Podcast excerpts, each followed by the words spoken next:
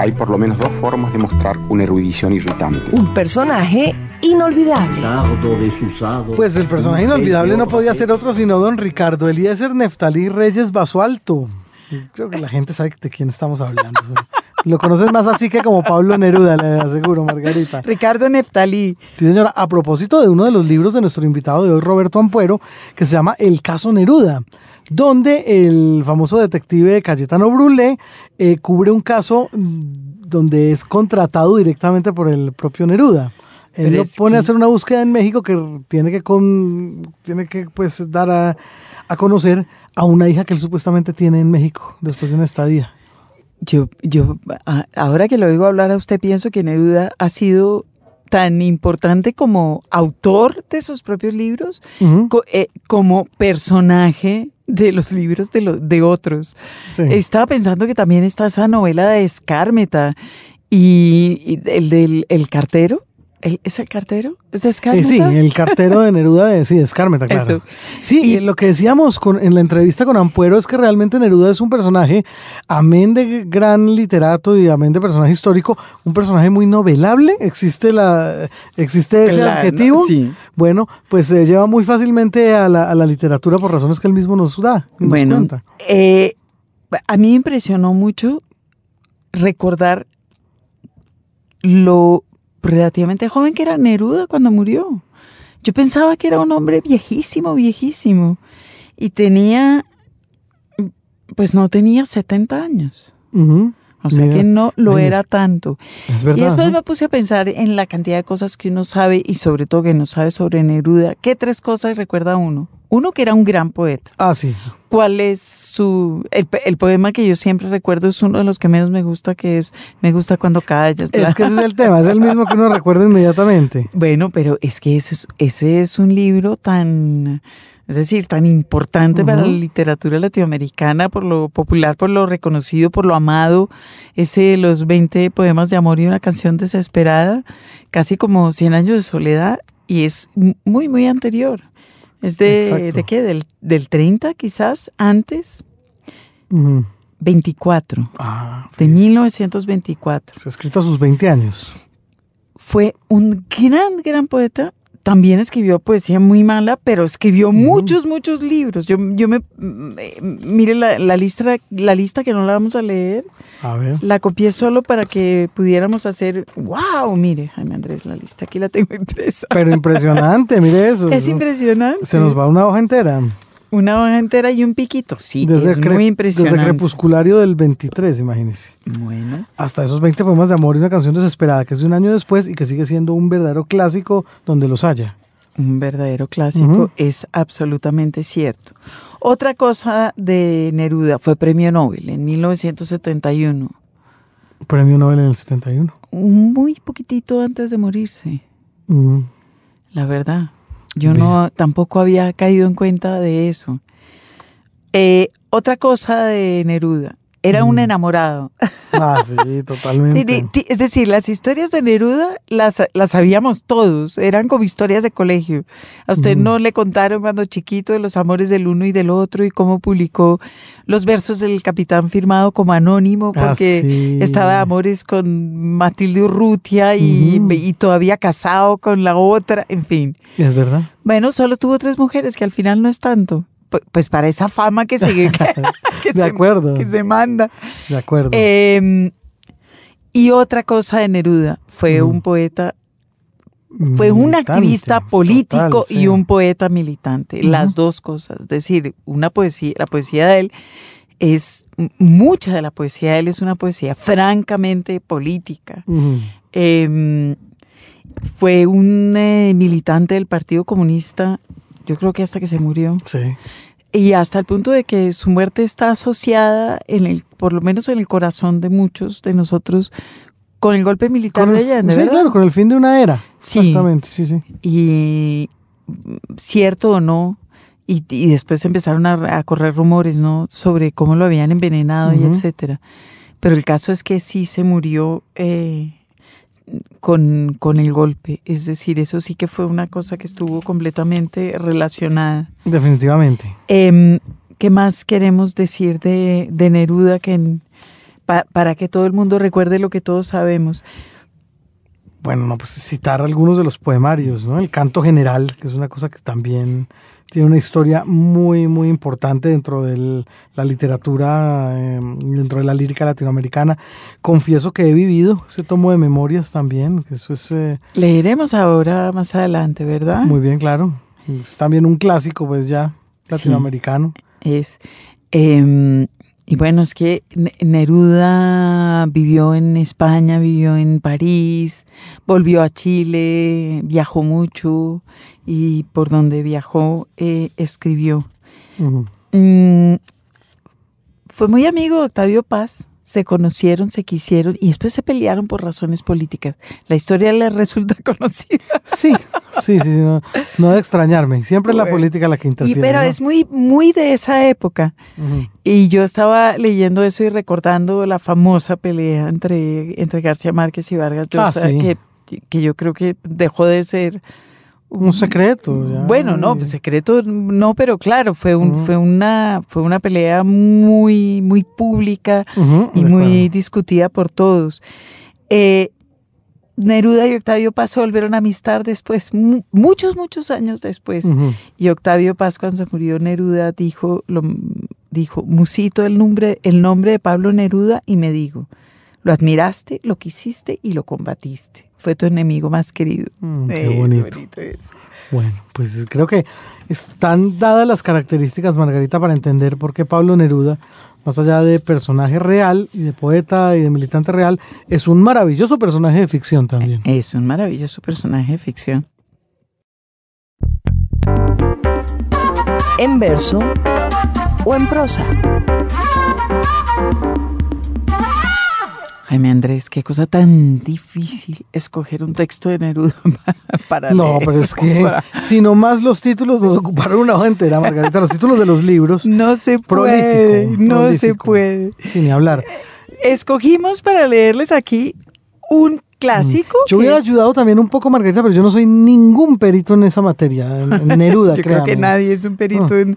Además, lo, lo estaba pensando yo cuando veía, eh, cuando estaba mirando los libros, que Neruda está pasando por una de las etapas llanas. Uh-huh. Es decir, no está el curubito, no, no se habla mucho de él. Habrá un renacimiento seguramente, pero recuerde que a Borges le pasó lo mismo también, ¿no? Que estuvo un tiempo como calladito sí. y otra vez... Eh, sonando bueno, de nuevo. Así pasa.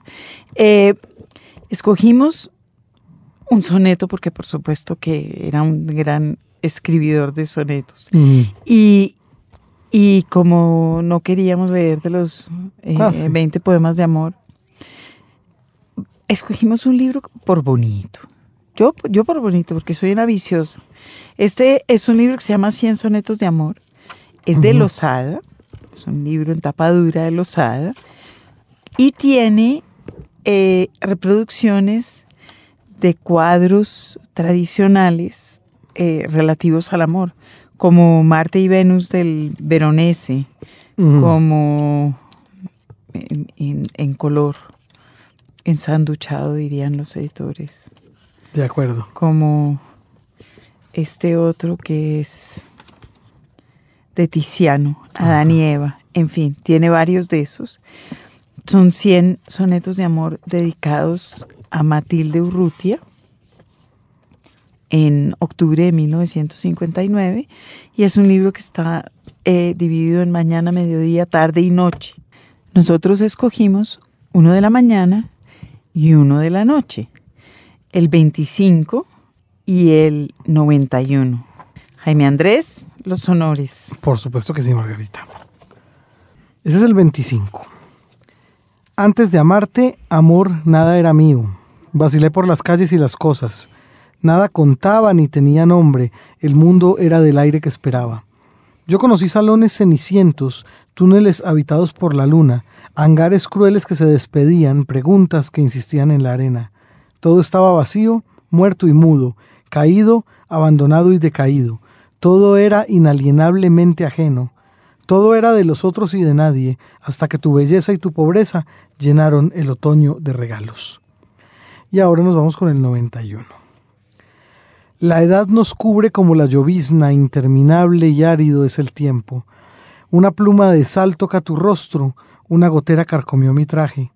El tiempo no distingue entre mis manos o un vuelo de naranjas en las tuyas. Pica con nieve y asadón la vida, la vida tuya, que es la vida mía. La vida mía que te dice llena de años, como el volumen de un racimo, regresarán las uvas a la tierra. Y aún allá abajo, el tiempo sigue siendo, esperando, lloviendo sobre el polvo, ávido de borrar hasta la ausencia. Y prendidos de ese penúltimo verso relativo a la lluvia, a mí me pareció que había que leer esa primera página famosa, famosísima y famosísima por bella de las memorias claro que usted sí. acaba de mencionar y que también publicó Losada en Buenos Aires. Esta que tenemos aquí es la quinta edición del setenta y seis y dice así. Bueno, memorias, ¿no? Confieso que he vivido. Infancia y poesía. Comenzaré por decir sobre los días y años de mi infancia que mi único personaje inolvidable fue la lluvia. La gran lluvia austral que cae como una catarata del polo desde los cielos del Cabo de Hornos hasta la frontera. En esta frontera, o Far West de mi patria, nacía la vida, a la tierra, a la poesía y a la lluvia. Por mucho que he caminado me parece que se ha perdido ese arte de llover que se ejercía como un poder terrible y sutil en mi Araucanía natal. Llovía meses enteros, años enteros. La lluvia caía en hilos como largas agujas de vidrio que se rompían en los techos o llegaban en olas transparentes contra las ventanas, y cada casa era una nave que difícilmente llegaba a puerto en aquel océano de invierno. Esta lluvia fría del sur de América no tiene las rachas impulsivas de la lluvia caliente que cae como un látigo y pasa dejando el cielo azul. Por el contrario, la lluvia austral tiene paciencia y continúa sin término cayendo desde el cielo gris. Frente a mi casa, la calle se convirtió en un inmenso mar de lodo. A través de la lluvia veo por la ventana que una carreta se ha empantanado en medio de la calle. Un campesino, con manta de Castilla negra, hostiga a los bueyes que no pueden más entre la lluvia y el barro. Por las veredas, pisando en una piedra y en otra, contra frío y lluvia, andábamos hacia el colegio. Los paraguas se los llevaba el viento, los impermeables eran caros, los guantes no me gustaban, los zapatos se empapaban. Siempre recordaré los calcetines mojados junto al brasero y muchos zapatos echando vapor como pequeñas locomotoras. Luego venían las inundaciones que se llevaban las poblaciones donde vivía la gente más pobre junto al río. También la tierra se sacudía temblorosa. Otras veces, en la cordillera asomaba un penacho de luz terrible. El volcán Yaima despertaba. Los libros. Señal Radio Colombia. Un libro, un autor. Roberto Ampuero es nuestro invitado de hoy a Los Libros, y así continuamos esta charla que nos concediera hace ya algunos días. Usted sale del ministerio y, y publica Bahía de los Misterios, con lo cual yo me imagino que está diciendo, bueno, vuelvo a mi casa, que es este desarraigo brutal en donde mi cuarto es una máquina de escribir. ¿Es eso? ¿O, o, o quedó con una pata en la política? hay, hay, hay, hay escritores que dicen que su patria es eh, la lengua, otros que dicen su patria es la literatura, otros lo, lo que escribo, ¿sí? A mí me resulta muy atractiva la política, pero desde la óptica del novelista, porque el novelista habla fundamentalmente de dos grandes dimensiones. Uno es las pasiones humanas y otro es el poder. Eh, las pasiones humanas, bueno, uno las la, la siente, ¿no? Eh, las entiende, eh, pero el conocer el poder Eh, es algo que queda, eh, yo diría, más bien eh, restringido a ciertas personas que tienen acceso a ver cómo funciona el poder. Y para un novelista eso es, es, es fantástico. Ahora, no me interesa... Sí, si no pierde la distancia, sí. Así es. Bueno, pero por eso no, no, no me interesa, no me atrae, por ejemplo, ninguna labor que tenga relación con ser parlamentario, ser diputado, senador, a, a, a aspirar a eso. Creo que la, la, la experiencia de haber ejercido un cargo como ministro de Cultura durante un tiempo provincial es importante, pero después uno vuelve a su, a su independencia. Eh, no puede escribir desde la dependencia. A ver, una cosa muy clara, cuando uno asume como ministro, en cualquier país, en Chile en forma particular, porque es la experiencia que conozco, uno deja de, de tener... tiene que renunciar a lo que sean sus preferencias más personales. como dicen en Chile, no está uno para darse allí un gustito personal. Uno está como parte del Estado del país y de una línea que ha sido establecida por alguien que ha sido escogido por la mayor, mayoría del país. Entonces, y uno tiene, acepta eso, ser ministro, si está plenamente consciente de que no se hace la, la, la política de, de un individuo, es la política que está establecida. Y eso es lo importante. Entonces, cuando uno se sale de eso, vuelve a lo suyo, a lo personal, a lo auténticamente personal. Y esa es una libertad. Obviamente. Y es rico. y, una, y esta, feita, incursión, esta incursión sí. de Cayetano Brulé en eh, el poder y la historia, que es, eh, finalmente uh-huh. es el uh-huh. tema, tiene que ver con, circu- con su incursión en la política. Es decir, ¿de alguna manera se le ocurrió por ahí? No, fíjese que esto es la ficción y la realidad de nuevo. ¿Sí? Yo estaba elaborando esta novela, estaba escribiendo esta novela, cuando yo recibo el llamado telefónico del presidente Piñera para que yo asuma como embajador en México. Y yo decía, no puede ser, estoy escribiendo una novela que transcurre fundamentalmente en México y me piden me, me, que, que asuma una responsabilidad en México. Y entonces, y fui.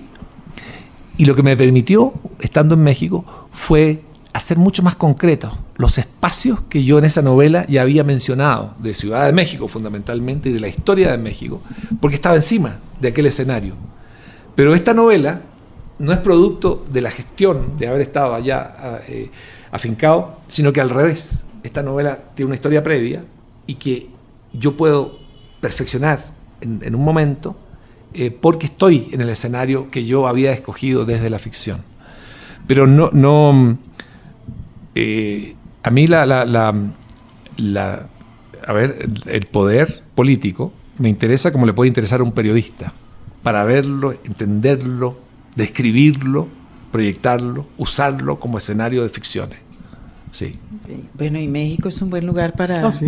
para ser uno latinoamericano, es un para empezar a pensar en ser latinoamericano. Maravilloso. Ahí, por cierto, Pablo Neruda, cuando él vive en México en, el año, en los años cuarenta y tres, en el año cuarenta y tres está viviendo en México. Por cierto, yo tengo una novela que se llama El caso Neruda, que hablo de, de Neruda y, y, y en el momento en México, en ese momento en México también. Él dice en ese momento que el haber vivido en México le permitió descubrirse como latinoamericano. En la, sens- en, en la dimensión profunda, eh, que es justamente lo que acaba de decir usted. Él lo descubre, porque obviamente se, se mete en la América Latina más profunda, en la historia en nuestra, en el, origi- el origen de todo, por decirlo así. Y, y yo creo que, claro, uno como, como escritor, siendo diplomático en México, lo, lo descubre, lo palpa, lo siente, y siente además que lo enriquece eh, y, lo, y le está ofreciendo una cantidad de posibilidades de generar, crear novelas, historias o ensayos que es eh, ilimitada.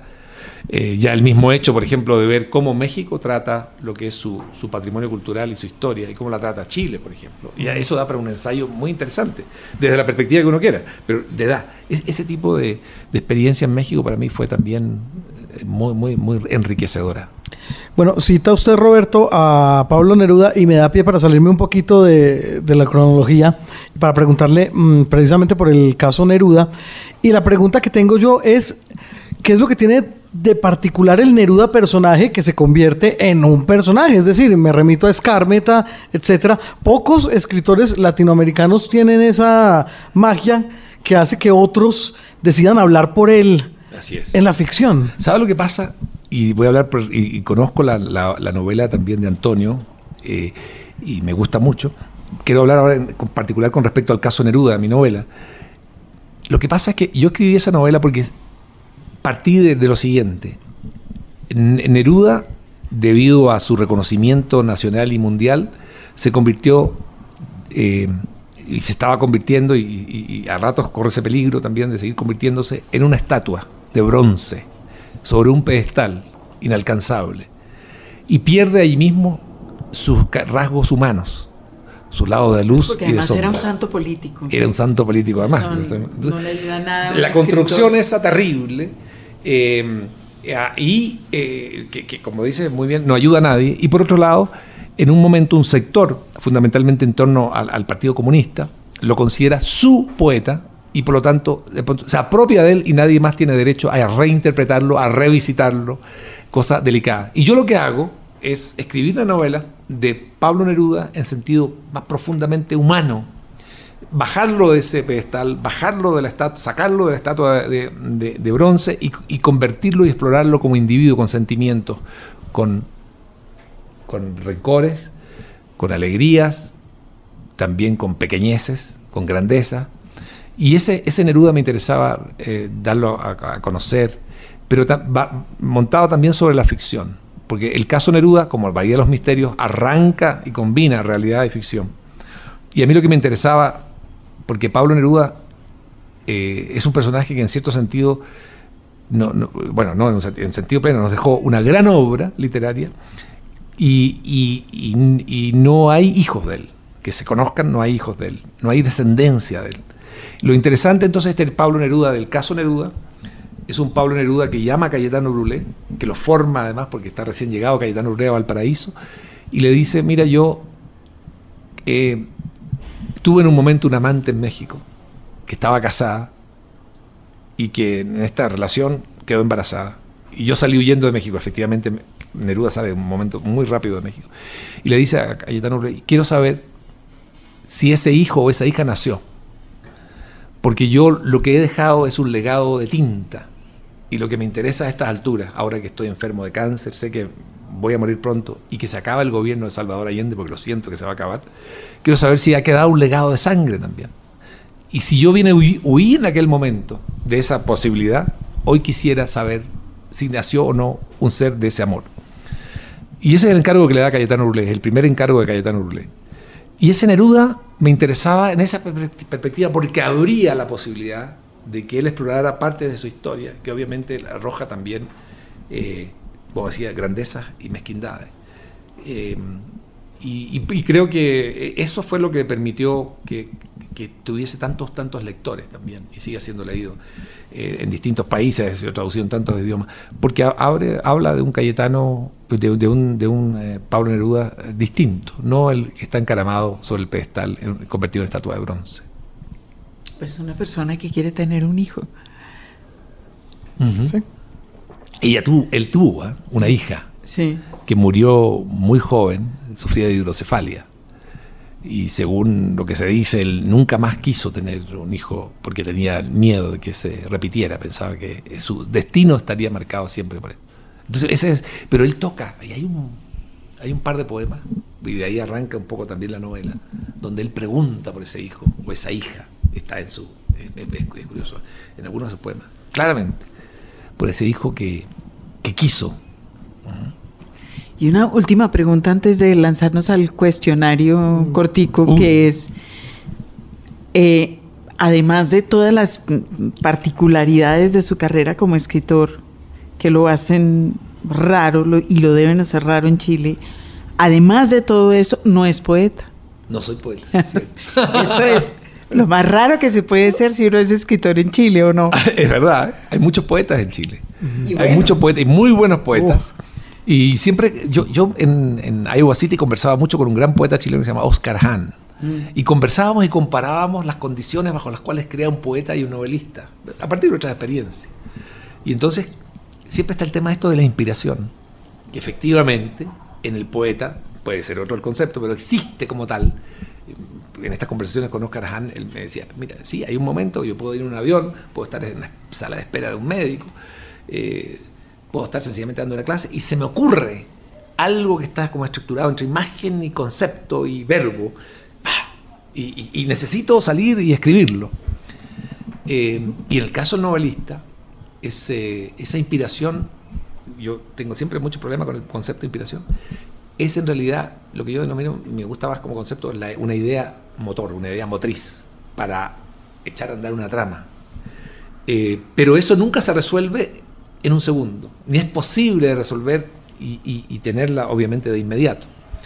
Eh, entonces son, son procesos muy diferentes de, de, en, en el sentido de, de esa creación. Y a mí eh, nunca se me ha dado, cuando niño escribí un par de poemas, pero nunca se me ha dado esto de, de la necesidad o sentir la compulsión de, de escribir un poema. Eh, pero sí eh, disfruto a, a algunos poetas, mucho, Eh, a Cavafis, a Pessoa, por ejemplo, a Gonzalo Rojas, pero bueno, eh, pero no, no, no pasa por mi eh, eh, poesía. Lo que pasa de vez en cuando es cuento, relatos de cuentos pa, pa, han pasado, han, han vuelto a surgir, que fueron lo, lo, lo, con lo que inicié mi, mi, mi labor como novelista, mm. cuentos. Los libros. Señal Radio Colombia. En su mesita de noche. Bueno, la sección donde leemos los recomendados que la gente tiene en su mesa de noche, los libros que están leyendo, que tienen ahí, consintiéndolos, algunos de ellos ya con algunas páginas leídas, otros apenas a la espera, pero están al ladito, como diciendo, ven y léeme, por favor. Y algunos, como yo, tienen pilas. A mí me encanta eso. Fíjese que hay Ajá. uno que... yo ¿Usted no tiene pilas en su mesita de noche? Es lo más agobiante. Ah, no, bueno, por supuesto. Pilas viejas, además. Sí, claro. Ni siquiera son pilas nuevas, son pilas usadas, obvio. Claro, y acaban... Sí. Bueno, pues este... este Leonardo Gallego, uh-huh. que es eh, arroba novun diecinueve, nos mandó una foto de la pila de libros en su mesita de noche. Ah, pero es una pila de libros, no una pila como las que guardo yo del control remoto, viejas. No. Bueno, fíjese, es que yo guardo esas pilas viejas, yo no sé qué hacen ahí, la verdad. Tengo, ay, bendito esa manía de... Yo tengo pilas, pilas de libros. Y yo tengo pilas de las otras, Everready, Barta. Pilas de todos. Exactamente. Qué bonito. Tal cual. Y Leonardo Gallego, no sé si mm. tiene pilas, tenemos que preguntarle, pero tiene pilas de libros. Y esta pila en particular, de la que nos mandó una fotografía, tiene lo siguiente. A ver. La Casa del Sueño de Jonathan Coe, wow. que está releyendo. Dice que está releyéndolo, es un libro de, de, de anagramas. Sí. Ustedes que leen de Juan Domingo Argüello. Argüello es un tipo que, que se ha especializado con, como con, en el tema de la lectura y dice cosas bien interesantes al respecto. Uh-huh. El ruido de las cosas al caer, de Juan Gabriel Vázquez, que es un libro que a, a mí me gustó mucho, creo que a usted también, yo no me acuerdo si lo hemos discutido. Eh, uh-huh. El lector de Schlink, y un libro que no tengo ni idea de qué es, que se llama Versos al caer dos. O sea, tiene una cipote pila en su mesita de noche. Pero tremenda, eso es lo que estoy viendo. Bueno, eh, y está bueno que manden fotos, ¿sabe? Me gusta la idea. Me gusta la idea de que fotografíen los lomos de los libros que están leyendo por ahí. Bueno, más eh, mesitas de noche. Laura, guión bajo, o como se diga, Malicia, que es mejor conocida en Twitter como Malicia simplemente, dice, en mi mesita de noche, La playa de Alex Garland. Es muy buena lectora y muy buena oyente de los libros, además. Bueno. Gary Gary Muriel, que también es otro gran oyente de los libros, arroba Irakleirum, uh-huh. nos dice, en contravía con las novedades snob, él también debe estar acogotado con lo de la feria. Uh. Volví a Paraíso de Lezama, que vive hoy en mi pufnochero. Bueno, pa- pa- pasará rato ahí, porque oiga, ese es un libro denso. A mí me está convenciendo Gary Gary Muriel que consiga un puff de nochero, ¿sabe? Porque sí. yo no tengo nochero, no tengo mesita de noche. Yo los libros los tengo abajo de la cama prácticamente. Si quieres saber cuál tengo en mi hipotética mesita de noche, acaba de salir. Se llama Fuera Zapato Viejo y son las crónicas acerca de la historia de la salsa, de la música salsa en Bogotá, reseñadas y compiladas por Mario Jurcich. Ah, pero está suena muy bien. Buenísimo. Es un tocho de seiscientas páginas, Margarita. Bueno, vamos a traer a, a Jurcich de sus obligaciones con el programa que hace aquí claro. para Señal Colombia. No lo vamos a robar un día que nos venga, porque entre otras y muchas... Jurcich sabe de literatura, pero sobre todo sabe de música. No, usted no sabe lo felices que nos tiene a todos con su programa Del Canto al Cuento, que realiza todos los sábados a las diez de la mañana aquí con el gran Alberto con Salcedo Alberto Ramos. Salcedo. Está buenísimo el programa. Bueno, bueno pues los, lo, lo invitaremos a que nos hable de eso. Uh-huh. Eh, pues Puf Nochero, ahí está Gary sí. Gary Muriel. El eh, mal ejemplo Cunde se llama eso. De todas maneras, mejor un puff que una caja de cartón. Ah, toda la vida, sí, toda sí. la vida. Clamadua, arroba clamadua uno, uh-huh. nos escribe y nos dice, estoy devorando, y es, claro, algo que hay que hacer con ese libro, Seda, de Alessandro Barico. Claro. Un tremendo. Libro lindo como la seda, que sí se sostiene en las ma- que si se sostiene en las manos es como coger la nada. ¡Qué belleza! Le está gustando Ay, mucho eso. Está bonito, ¿verdad? Bueno, sí, tal cual, pero mucho. Cristian García, que es C noventa y cinco García, nos dice, en mi mesita de noche tengo La Generación Beat de Bruce Cook, crónicas del movimiento que agitó el arte y la cultura contemporánea. Crónicas del movimiento Beat, interesante. Bueno. Uh-huh. Gandalf el Gris, que nos escribe desde Tunja, arroba Nelsiño, con dos H's, sí. eh, nos dice, en mi mesita de noche tengo Finis Mundi, de Laura Gallego. Bueno. Laura Gallego García. Y saludos. También nos manda foto de sí mismo mm, con Finis Mundi. Qué buena cosa. Bueno, eh, este es Gandalf el gris, pero no creo que sea tan gris como Steiner el Magnífico en Twitter, cuya cuenta es arroba Daniel Semor, que nos dice así directamente, Margarita. En mi mesita de noche tengo medicina para el insomnio y la receta del médico que dice que no debo leer de noche. Hombre, qué mala receta. No, yo soy Garrick, cambiarme la receta, es lo que le tiene que decir usted al médico. No le puede dejar ese, no lo puede recetar de esa manera. Claro. Qué mal. Además, porque de, lo único que cura el insomnio es, ¿es el bien? Valor de prender la luz. Ajá. Porque se necesita valor para dejar de dar vueltas en la cama y prender la luz y sentarse a leer. Y no, decir, ¿cierto que yeah, sí? ¡Qué bien! Así que le dejamos ese consejo a Steiner el Magnífico. Y el gran Pipe Muñoz, arroba uh-huh. el gran Pipe M F, nos dice: estoy leyendo El sueño del celta de Vargas Llosa. Vargas Llosa. Y pregunta, y yo no lo sé, eh, ¿esta obra fue hecha eh, con base en una historia real? Sabe que yo tampoco sé, Margarita, no leí ese libro en particular. Pues el gran Pipe Muñoz, haremos la tarea y le responderemos tan pronto como sepamos mm. nosotros cuál es la... La, la realidad sí. de esta historia. Bueno, Margarita, tenemos y para la ya. entrega entonces el famoso libro de Paco Ignacio Taibo segundo, la biografía de Pancho Villa, que es una cosa de novecientas páginas, una cosa tremenda. Con lo cual, y sin pensárnoslo mucho, creo que se la tenemos que dar a nuestro amigo Insomne. Al Insomne, claro. Steiner el Magnífico o arroba Daniel Semor se gana la biografía de Pancho Villa, porque ahí va a tener para muchas noches. Claro, noches muchas y noches, noches para y, entretenerse. Y va a ver lo, lo divertido que es. Seguro que sí. Y nosotros, para la entrega del próximo libro que tenemos, que es la más reciente novela de Roberto Ampuero, los invitamos a que nos sigan escribiendo, a que la semana entrante podamos leer sus trinos, que ustedes nos envían muy generosamente a arroba Valencia Libros, también a arroba jamón raya al piso salve, y a la cuenta de Twitter también de nuestra radio, que es arroba Senal Radio Co. Síganos enviando por ahí sus comentarios. De, esperamos sus... twitters de cuarenta y ocho eh, lugares diferentes de Colombia. De verdad, a ver que nos escuche un oyente por departamento, como estábamos diciendo. Ahí está. La casita de papel.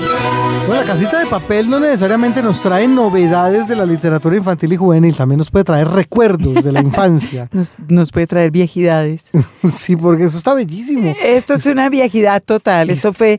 Pues vaya, es que este, la historia es esta. A ver. Nos llegó un paquete de sílaba muy emocionante. Ya iremos mm. hablando de las otras cosas que había ahí, que sí. había varias cosas eh, que habrá que comentar. Mm. Pero una de ellas... es un libro que se llama, y que no es para niños, hay que aclarar, uh-huh. como, en, como en, la, en la televisión, por favor no intenten to, esto en su casa.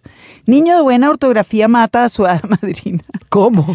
Así se llama. Ave María. De la colección Mil y una sílabas. Mira ah, la belleza del libro. Y es bello. Un libro un poco eh, de onda sebaldiana, y lo digo no porque la escritura parezca a Sebald, sino porque uh-huh. lo, lo que hace el autor es poner fotos que el editor eh, resolvió editar como, como si fuesen fotografías viejas, ¿se acuerda de esos? Como claro, bordes, con el marquito... Bord, y bordecito redondo. Claro, estilo fotoagüita. Estilo, entre la fotoagüita y el Polaroid, digamos, entre las dos cosas. Y sí. eh, cada texto va con una fotografía uh-huh. y es un texto... que en realidad es un texto aislado, pero no lo es, porque al final son como una serie de viñetas muy bellas, muy crueles, interesantes, de la vida de Rubén Vélez, uh-huh. que es el tipo más privado que yo haya visto en la vida. Rubén Vélez, y tuve que escribir a la, a la editorial a preguntar, uh-huh. porque no, no lo encontré por ningún lado. Rubén Vélez uh-huh. es el mismo autor de Hipopótamo Vagabundo, le pregunté a Lucía... Ajá, eh, Donado, claro, que es la editora en su momento en Valencia Editores. Y me dijo, sí, sí, es el mismo. Ve. Bueno, pues no encontré el dato en ninguna parte y sí, sí, es el mismo este libro, y por eso es que tenemos a Rubén Vélez aquí en la, en la casita de papel. Uh-huh. eh, Hipopótamo Vagabundo fue premio ENCA en el ochenta y uno. Imagínese y usted, es un libro absolutamente delicioso y divertido. Ahora leeremos claro. un fragmento, pero echemos un poco más de historias de Rubén Vélez, mm. eh, que tiene una, una trayectoria curiosa. Premio ENCA en el ochenta y uno con un libro para niños. Sí. fue Premio Nacional de Poesía de la Universidad de Antioquia uh-huh. en mil novecientos setenta y nueve. Eh, se define a sí mismo como un exabogado paisa. Nació uh-huh. en mil novecientos cincuenta y seis. Su biografía, que está aquí uh-huh. en la solapa de Niño de Buena Ortografía, es como para, como para leerla en voz alta. Bueno, pues imagínese, dice Autorretrato sin balón. Esa es la biografía, la sí, autobiografía, la autobiografía en ese caso. ¿Qué decir de mi alma que sea digno de un tuit? No me lo vas a creer, vas a quedar de una pieza. De mí no me libra el fútbol. Y están más, más allá de eso las obras que he escrito, entre ellas La piscina ahogada, La máquina no devuelve y Luisa vuelve y baila. Bueno, ha escrito novelas, eh, ha publicado dos o tres novelas, eh, fue premio de poesía a la Universidad de Antioquia, ya lo dijimos, uh-huh. ha publicado fábulas, un libro de historia, este libro, y es decir, tiene una obra muy diversa, este libro de, de niño... de niño con, de buena ortografía, es un libro muy, muy bonito. Uh-huh. Pero vamos a leer de I P, que sí es un libro para niños. Es un clásico. Y, y que fue de, de, mis li, de, de los premios ENCA, uh-huh. mm, mi segundo o tercer favorito. ¡Qué maravilla! Pues vamos a leer un fragmento entonces de uno de los cuentos o de uno de los apartes de I P, hipopótamo vagabundo, llamado Fíjese bien, señorita alpiste. I P consideró que el guardián tenía razón. La claridad del día comenzaba a disminuir y él no estaba dispuesto a pasar la noche en la calle. Se encaminó a la primera residencia que indicaba el folleto. Aún no sentía cansancio, muy convencido de que tarde o temprano hablaría con su compañera de la selva. Mañana a más tardar, se dijo, podré saludarla. Mañana a más tardar, podré asegurarle que sigue siendo mi mejor amiga. Después de preguntar aquí y allá y después de un extravío que duró casi una hora, Ip llegó a la residencia de la señorita alpiste. Timbró cinco veces antes de que una mujer entrada en años, de muchos centímetros y pocas libras, le abriera la puerta. ¿Qué se le ofrece?, preguntó ella, como si estuviera regañando. Busco una posada. ¿Y usted, por casualidad, qué cosa es? Un hipopótamo común y corriente, bueno, más bien pequeño. Es decir, si no me equivoco, un animalito, ¿verdad? Exacto, admitió Ip. La mujer lo condujo al patio de su casa. Allí le mostró una pequeña jaula que pendía del techo y daba la impresión de haber sido amarilla. «He aquí lo que usted buscaba, señor Hipope». ¿Hipopo, hip, ¿Hipo qué?, preguntó la señorita risueña. «Hipopótamo», silabeó Ip, aturdido por la oferta de su anfitriona. «¿Y yo tendré que ocupar esa jaulita?», preguntó con suavidad. «Jaulita», exclamó ella, «es toda una señora jaula dorada. ¿De qué puede quejarse?». No quisiera contradecirla, señora, repuso Ip, pero creo que mi tamaño necesita un espacio mayor. ¡Mayor!, vociferó la mujer. ¡Eso es inconcebible!, y agregó con las manos apoyadas en sus caderas. Me permito informarle que en esta ciudad se ha vuelto muy difícil encontrar hospedaje. Todo el mundo quiere visitarnos. Pero señorita, balbuceó Ip. Ningún pero, determinó la dama. Me parece que usted exige demasiado. Así son todos los hipopo... hipo... hipo ¿qué? Hipopótamos, aclaró Ip, ahora en voz alta, y añadió, y como hipopótamo que soy, debo decirle que... Cállese, cállese, interrumpió la señora. Ya es hora de que usted se meta en esa preciosa jaula dorada, y no se preocupe por el frío, que yo no acostumbro cubrir mis jaulas con paños ordinarios. Pero señorita, insistió Ip, en primer lugar soy un hipopótamo y en segundo lugar, nada de primeros o segundos lugares, cortó la anfitriona. Solo nos debe interesar este albergue dorado. La mujer procedió a abrir la puerta de la jaula. Adelante, instálese de una vez por todas en su nuevo hogar, dijo. Ip pensó que lo más sensato era seguirle la corriente. He perdido la noción de volar, explicó. El año pasado me despojaron de mis alas. ¡Un pájaro sin alas!, estalló la señorita. Eso carece de sentido. ¿Acaso pretende mortificarme con el absurdo? Solamente quiero que comprenda que no soy un pájaro. La mujer tomó aire, se colocó sus gafas ovaladas que guardaba en el bolsillo de su saco, miró detenidamente a Ip y por fin dijo, «Ya veo que no le falta razón. Usted no tiene tipo de canario. Lástima. Su aspecto me obliga a negarle mi compañía y esta preciosa jaula que brilla como el oro». Ip gritó su despedida y se apresuró a salir a la calle. Se propuso preguntarle a la jirafa si así eran todos los recibimientos en esa ciudad. En lista de espera. Margarita Valencia lanza su punzante cuestionario de preguntas breves para respuestas breves, y esta vez la víctima es el escritor chileno Roberto Ampuero. ¿Usted se considera un escritor? ¿Desde cuándo se considera un escritor? Desde niño. Siempre. Esa es una vocación. Habló ahorita de la idea motriz, una idea que a usted se le ocurre. ¿Cuánto tiempo dura dándole vueltas a esa idea en la cabeza? Empieza a tomar notas, la consiente, fantasea, escribe, ¿cómo hace? Esa idea motriz aparece de golpe, con situaciones que uno de una u otra forma ha conocido y ha estado cerca de ella. ¿Y qué hace con ella? Por ejemplo, es que son ideas que cargan con la posibilidad de poner en marcha un edificio, que es una trama, esa y uno la mi, siente. Esa es mi que pregunta. Va a mover. ¿Qué pasa con el edificio? Es decir, usted tiene la idea, entonces dice, ah, aquí puede ser, yo le voy a explicar. Puedo poner un ladrillo, puedo... No, yo le voy a explicar. A ver. Con un, con un ejemplo claro. Yo tengo una novela que se llama Pasiones griegas. Sí. Y esto arranca de la siguiente forma. Arranca con una eh, mujer que se va de vacaciones, deja a su esposo en casa. Ella se va de vacaciones porque él tiene mucho trabajo que hacer. Él está en casa y en una de las mañanas en que se levanta solo en su casa, abre el computador y ve un mensaje de su esposa. Y ella le dice, eh, he decidido no regresar, no es nada en contra tuyo, es algo que yo ando buscando. It's eh, not you, it's me. It's not about you, it's about me. Entonces, el tema, esto por ejemplo, uno sabe que eso mm, eh, echa a andar algo que es un engranaje tremendo, que tiene muchas posibilidades, pero no sé cuáles. Esa es mi pregunta. Porque ese hombre puede decir, apago el, el, el, el computador y digo, menos mal que se fue, pero también arranca un gran mecanismo allí. O dice, voy a buscarla. Yo tengo que ir a ver dónde está, qué hay detrás. Quiero ver al maldito que se la llevó, por último sí, tiene que decir. Sí. Entonces, uno sabe qué es eso. O, o, otra situación, tengo una, una novela que se llama Los amantes de Estocolmo. ¿Y cuánto tiempo sí. eh, se demora usted con, como cocinando esas posibilidades? ¿Qué, hace, ¿Qué va a hacer este hombre?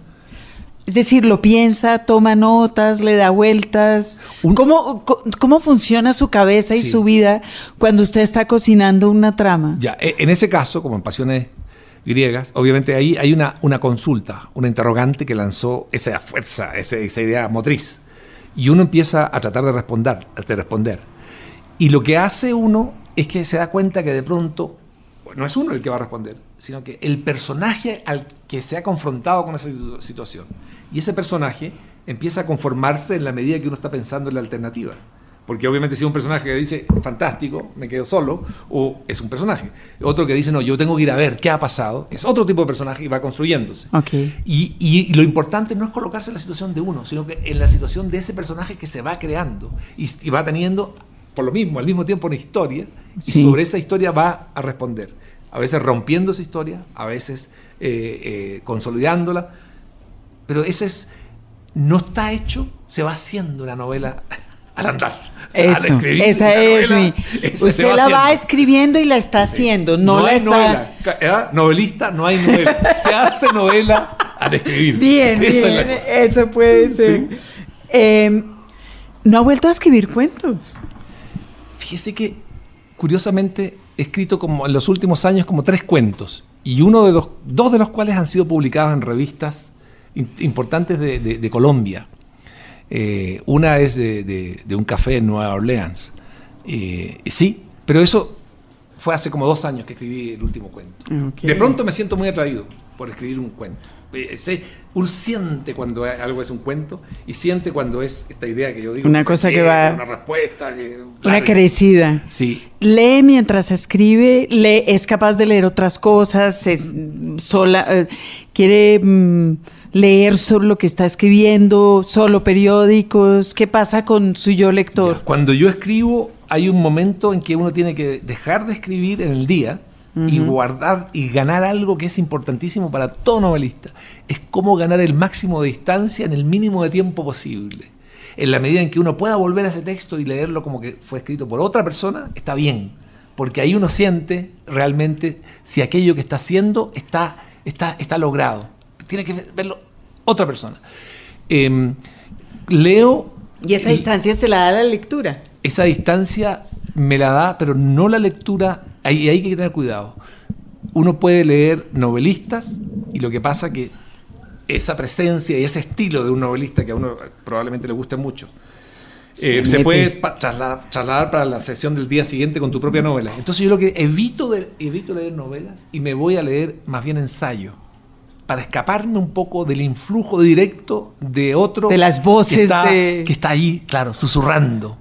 Okay. Eh, y, y, y pero eso es un ejercicio que yo creo que cada escritor lo hace de forma, lo tiene que hacer de forma distinta. Diferente. Para mí, sí. Pero cada... central y para todo escritor joven que lo sepa, cómo colocas un mucho tiempo en el poco tiempo que tienes entre aquello que escribiste y el momento en que vas a volver. O sea que para usted es importante desprenderse emocionalmente del tema que está escribiendo. Así es. Escribe en el ordenador, en a máquina, ah, a mano. Bien. Yo mire, yo escribí de eh, mucho tiempo en el ordenador.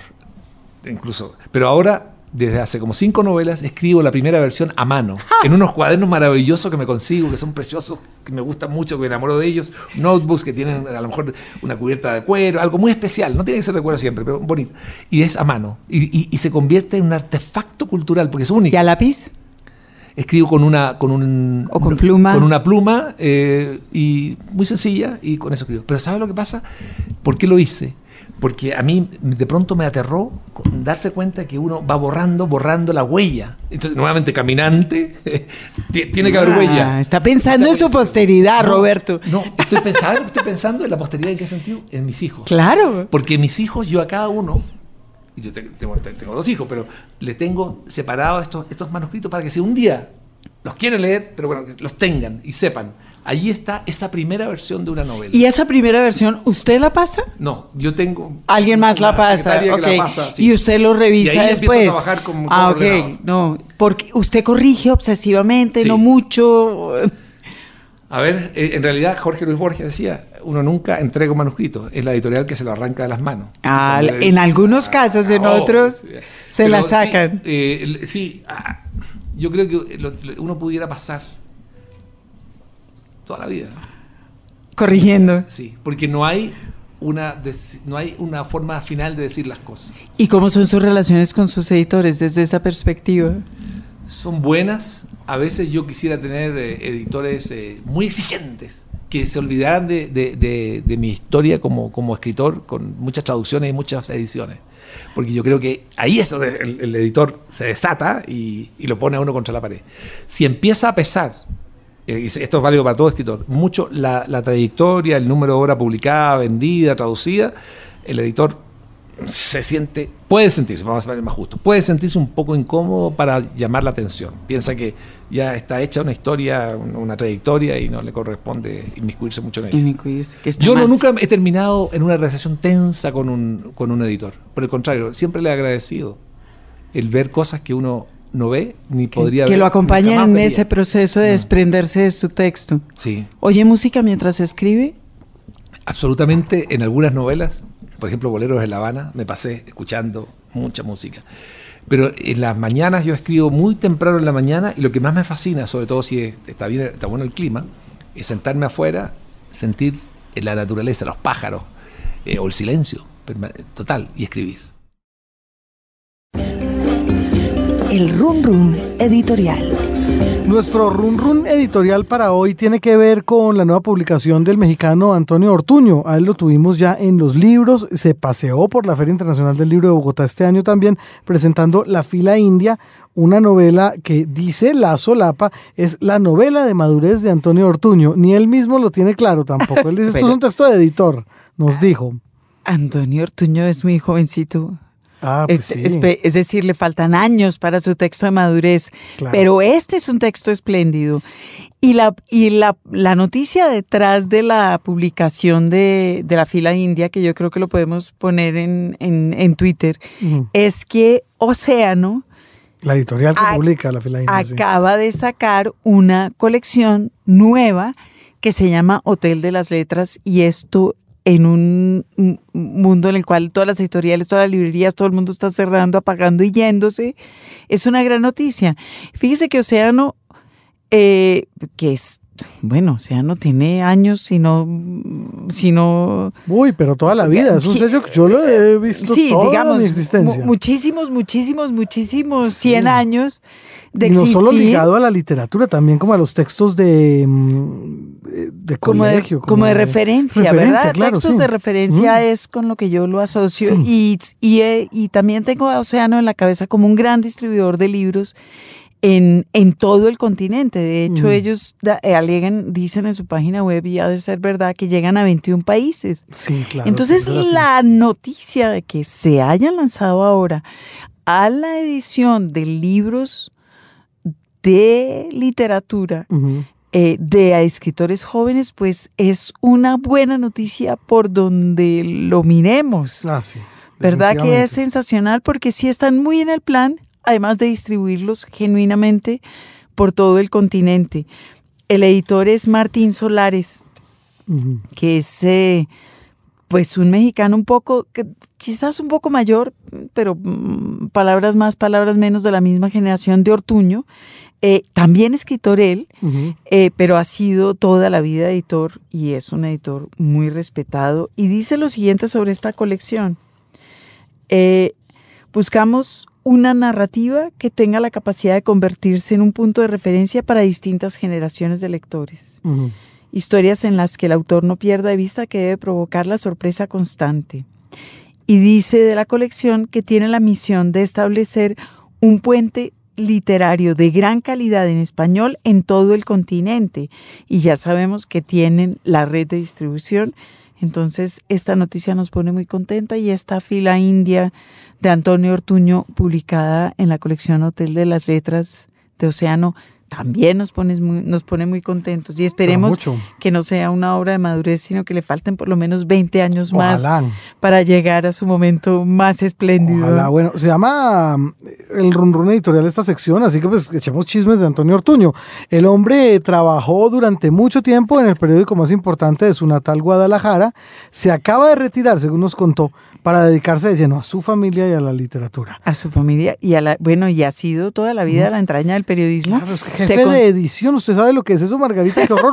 Un, un cierre diario. Un... Yo, yo no, no, pero usted sí. Eso es terrible, Margarita. Usted sí. imagínese estar editando un libro al día, horrible. Más o menos, un periódico. Sí, es y una él, barbaridad. Y él sí que se define como un hombre de la prensa, ah, definitivamente. Sí, totalmente. Un tipo con el cual congeniamos mucho, con el cual tenemos una gran cantidad de asuntos en común, excepto por ese odio radical que tiene contra nuestro querido Chespirito.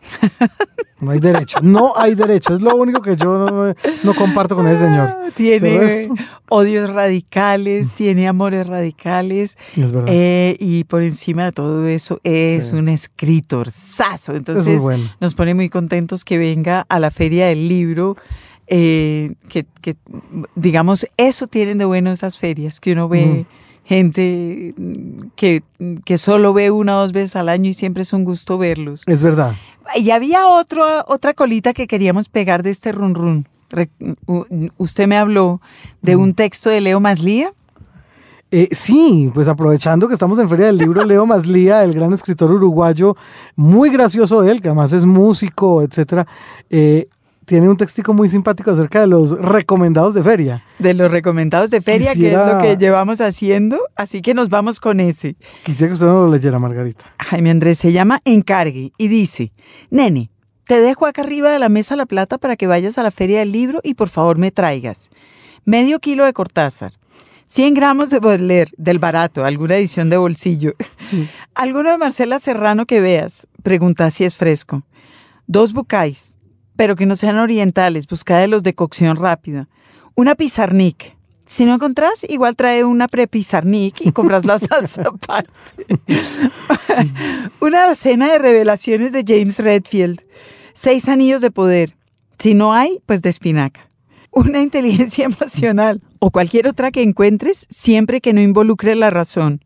Un sachet de Saramago. Un atado de Kundera. Tres códigos de Douglas Vinci y Isabel Allende.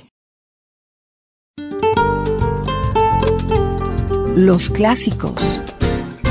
Seguimos aquí en Los Libros por Señal Radio Colombia con Roberto Ampuero, y llega el momento en que él nos comparta un fragmento de Bahía de los Misterios, su más reciente libro. Es el primer capítulo. Muy bien.